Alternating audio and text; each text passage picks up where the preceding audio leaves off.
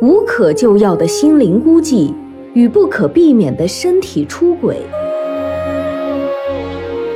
震撼心灵的爱情，妻子痛定思痛，决定离婚，开始自己的事业。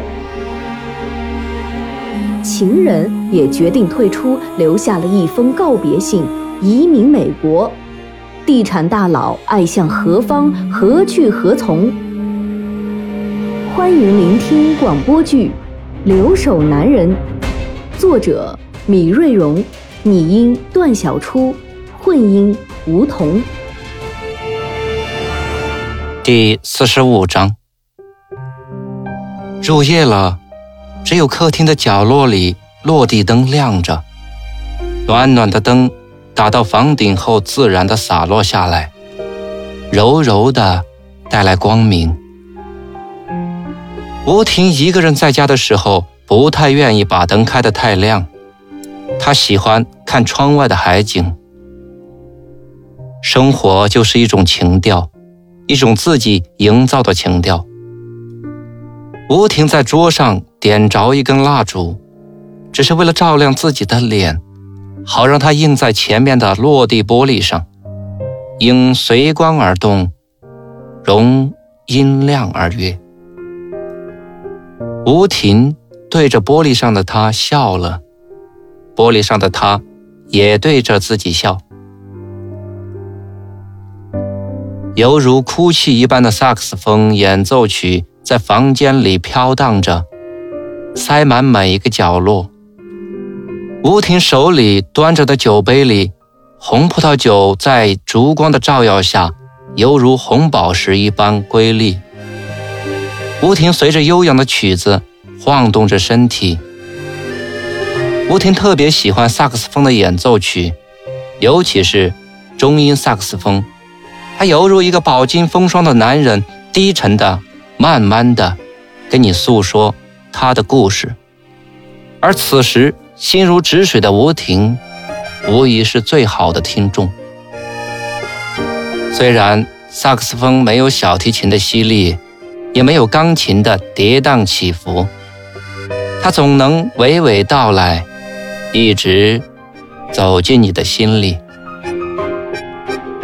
吴婷的寂寞说不上来是什么时候开始的，没有了李海的相伴，没有了英子的相随。寂寞充斥了每一分钟的时光。英子长大了，她有了自己的朋友，也有了自己的生活圈子。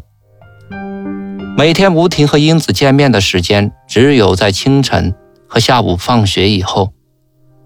即便是回到家里，英子也会很快的消失在楼道里，关起门在房间里做功课，或是和朋友上网聊天什么的。唯有晚饭的时间，英子会花十多分钟时间和妈妈说上几句提及的话。但对于一天中的一千四百四十分钟来讲，这已经是很短、很短了。所以吴婷学会了适应，要适应和李海的长时间分居，也要适应英子长大后渐渐的疏远自己。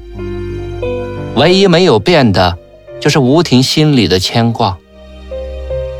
自从在班服看到那条短信以后，吴婷便告诫自己应该学会放下，因为牵挂越多，只会让你失望越大。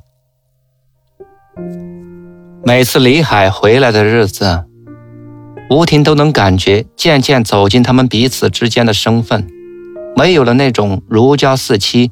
灵肉缠绵的情感，伴随而来的，倒像是一种亲情，就像一个久违的亲人来到身边，你会悉心照顾，彼此体贴。但时间久了，他会在心里悄悄地对他说：“走吧，你该离开了，我会想念你的。如果待在一起久了。”就会连最后一点挂牵都没有了。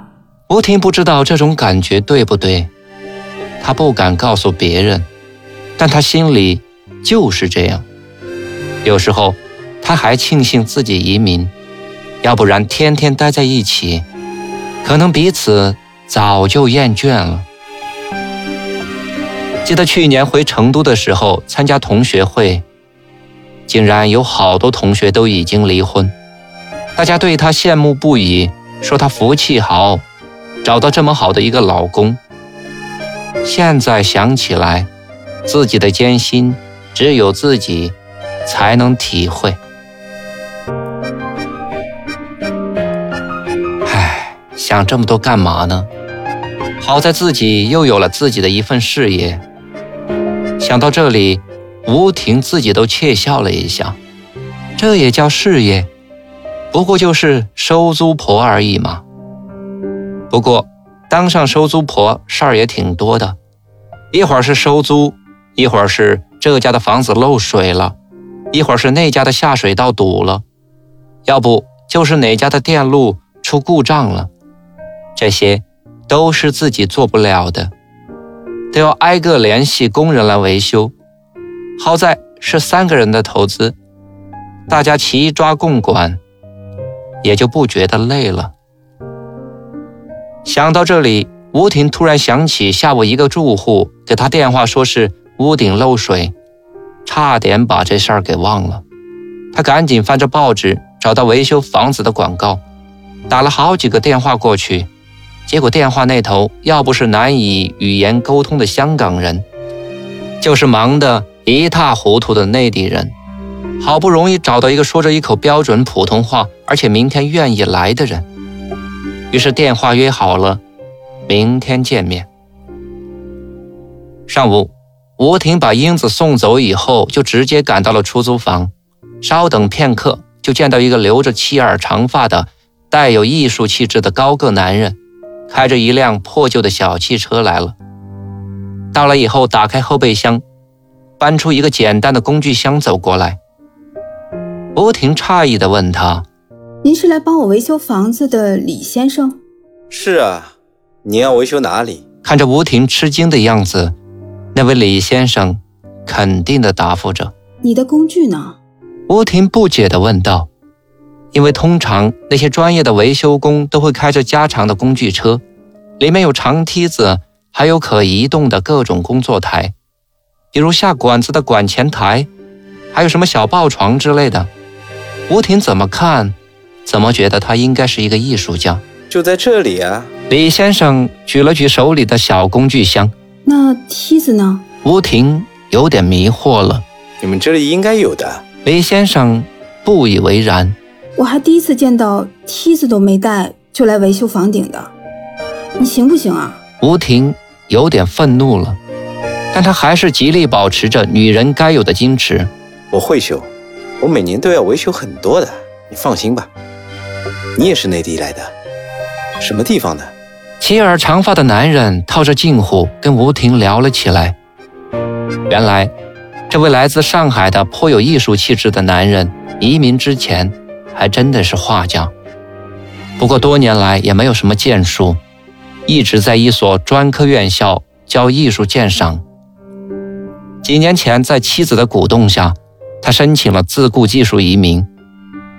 这种自雇技术通常就是针对像他这样可以自己生存的艺术人才。到了加拿大以后，他才知道，他根本无法自雇。要说绘画，画不过这几年大量从俄罗斯来的画匠，因为那才是别人的艺术。要去教课，自己的英语根本无法达到讲课的要求。花了一年多的时间，勉强把英语学过了，还是无法找到工作。两年的时间花掉了所有的积蓄，想回国去，自己也觉得没有脸面。于是，真的干起了自雇，不过不是艺术类自雇，而是买了一个工具箱，干起了维修工的活儿。但维修的水平可见一斑。这几天都还没有开工的他，一下子就撞到了吴婷的手里，于是套起近乎来：“嗨，吴小姐，你是不知道啊，我在国内的时候真的是教大学生的。”我的油画画的可好了，现在天天拿工具，手都生了。哎，可惜了。这句话一下子让吴婷想起了卫东。卫东天天挂在嘴上的就是：我以前在国内的时候出差都是坐头等舱，住五星级酒店的。他就不明白，为什么男人都是要用昔日的光辉来掩饰今天的潦倒。这就是男人的自尊在作祟吧。女人注定是充满同情心的。最后，吴婷除了多给之前说好的工钱以外，还主动说起帮他在朋友那里问一问，有没有谁的孩子要学画画，这样他就不会那么辛苦，也可以多赚点钱。那男人好一阵感谢，在他的眼里，今天算是遇到贵人了。黄蓉。真的请客了，这应该是他第一次请大家吃饭。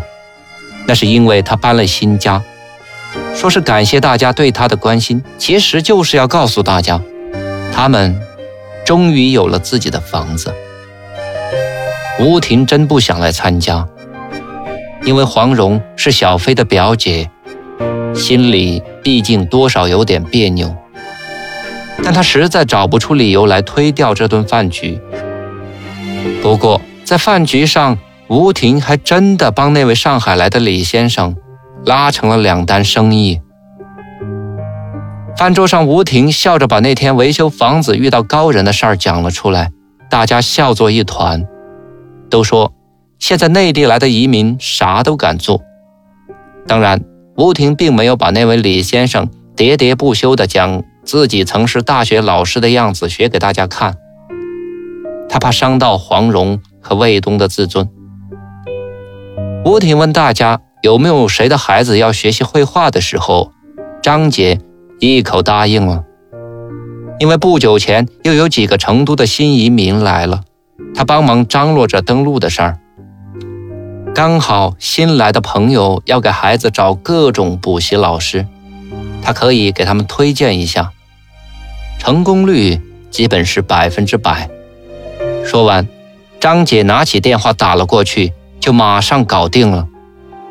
接下来，张姐把这个朋友来了以后搞出的笑话讲给大家听，结果逗得大家大笑不已。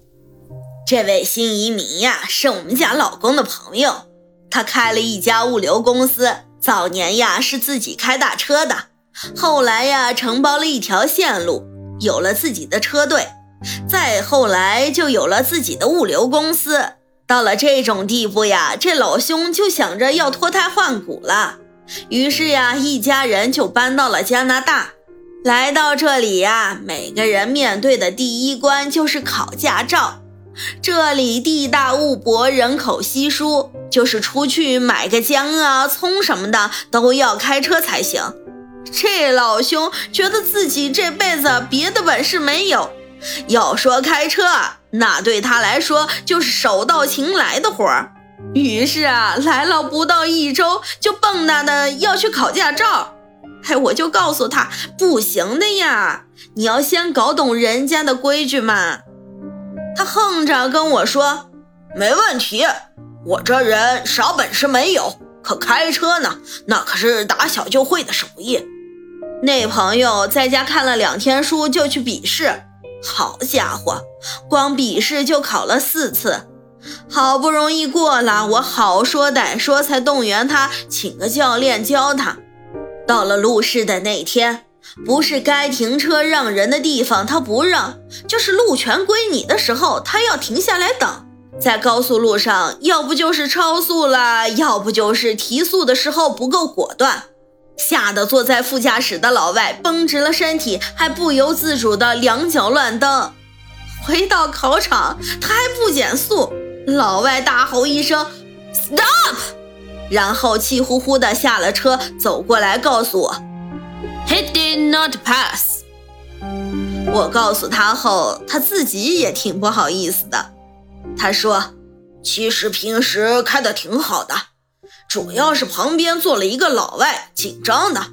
后来又考了几次，终于有一天，老外考官对他说：“嗯哼，You passed。他一脸愤怒，用成都英语问老外：“You pass what？为什么呀？”张姐，什么呀？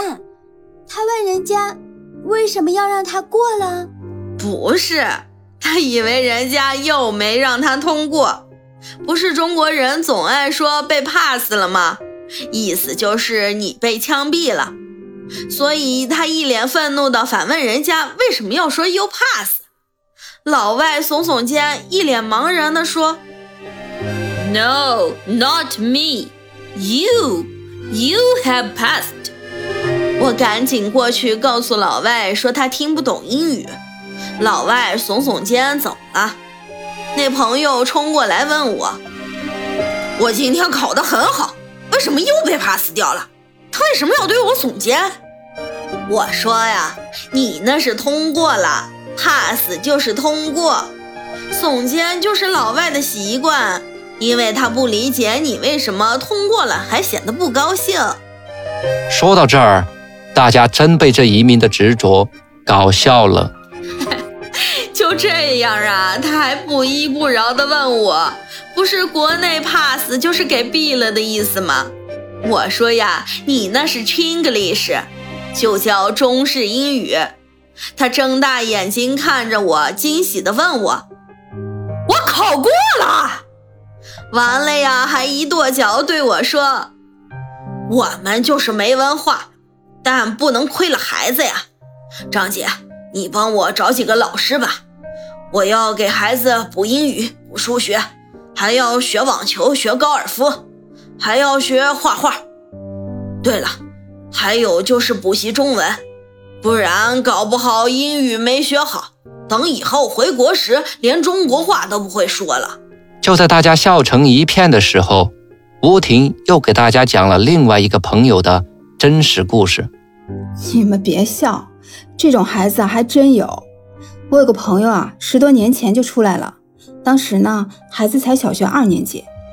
几年以后啊，这孩子中国字就全忘记了，在家呢，倒也和爸爸妈妈说四川话，但主要的词语啊，必须得用英语交流。我那朋友呢，爱看金庸的武侠片，每次回国呢，都要带一些到加拿大。这倒好，这孩子啊，也迷上了，每天对着镜子比划。前几年呢，朋友带孩子回国探亲。这孩子见到爷爷奶奶就是一个抱拳，爷爷奶奶好，在下就是小易，如有什么不周，请多多包涵。笑得在场的爷爷奶奶啊，姑姑叔叔们都是东倒西歪的。这还不算，有一天呢，朋友带着这孩子打的士上街，十多岁的男孩了，突然一声大叫：“妈，那个字我认识，那是大字。”顺着孩子的手指处啊。朋友就看到了街边上是一个店招，什么大宇广告公司。当时开车的师傅啊，从后视镜看了看他们俩，然后说道：“啊，大姐啊，这孩子没毛病吧？看着挺正常的呀，怎么这么大了你都不让他上学呢？”当时我朋友啊是哭笑不得，他不得不告诉人家原因。不料呢，招来那师傅好一顿批评。我说：“大姐啊，这就是你们大人的不对了。”这不，好好的一个孩子，生生的让你们给毁了。中国人怎么能不懂中文呢？这孩子不就成了香蕉娃娃了吗？这是长着个中国娃的样子，但瓤呢成了老外了。嗨，废了废了，这是你们的罪过啊！我朋友大叫一声停车，然后落荒而逃。回去以后啊，他就帮他儿子恶补中文，但还是晚了，中文呢太难学了。吴婷话音还没落，大家已经笑得东倒西歪的了。张姐耸了耸肩，对大家说：“ 你还别说，现在的孩子啊，让他学点中国的礼仪习惯什么的都特别难。但你看他们学老外那点东西吧，就特别快。现在回家，只要你批评他，他马上就是给你耸耸肩，还说上一大堆理由。”我现在呀是看见他耸肩就来气儿，怎么有话不好好说，老是耸肩？你们说这以后该怎么管孩子呀？大家你一言我一语的讲着中西方文化的差异，饭局上笑声不断，唯独吴婷，总不能像大家那样笑得由衷，笑里总带着丝丝的苦涩。趁着大家说笑的空档，他悄悄地告诉张姐和小雅，前几天去维修房子时，几个租户过来和他搭讪，问他是不是新业主，还问起什么时候帮他们维修房子。他说不知道。那几个人很奇怪地问他：“你买房子的时候不知道这房子要大修吗？”当他再追问他们的时候，他们都闭口不说了。吴婷面带愁容地说：“这里面不会有什么问题吧？不会吧？房子不是还好好的吗？咱们问问卫东。这样吧，先让黄蓉回去问问她老公。”心直口快的小雅马上就咋呼起来，她把黄蓉叫了过来，然后告诉了吴婷遇到的情况。不会吧？可能是吴姐没有听明白吧？怎么可能呢？如果是那样。房产经纪应该告诉你们的，各位姐姐，这事儿你们先不要发愁，我晚上让卫东问一下那个经纪再说，好吧？黄蓉显得很自信。黄蓉啊，算了，你先不要问卫东，万一是我理解错了呢？还有啊，如果真有，我们也不要主动去问，这样不是反倒提醒了别人吗？吴婷挡着黄蓉不要去问。虽然嘴上这样说，其实他的心里非常担心。感谢聆听、关注、分享。本章播出完毕，敬请期待下一章节。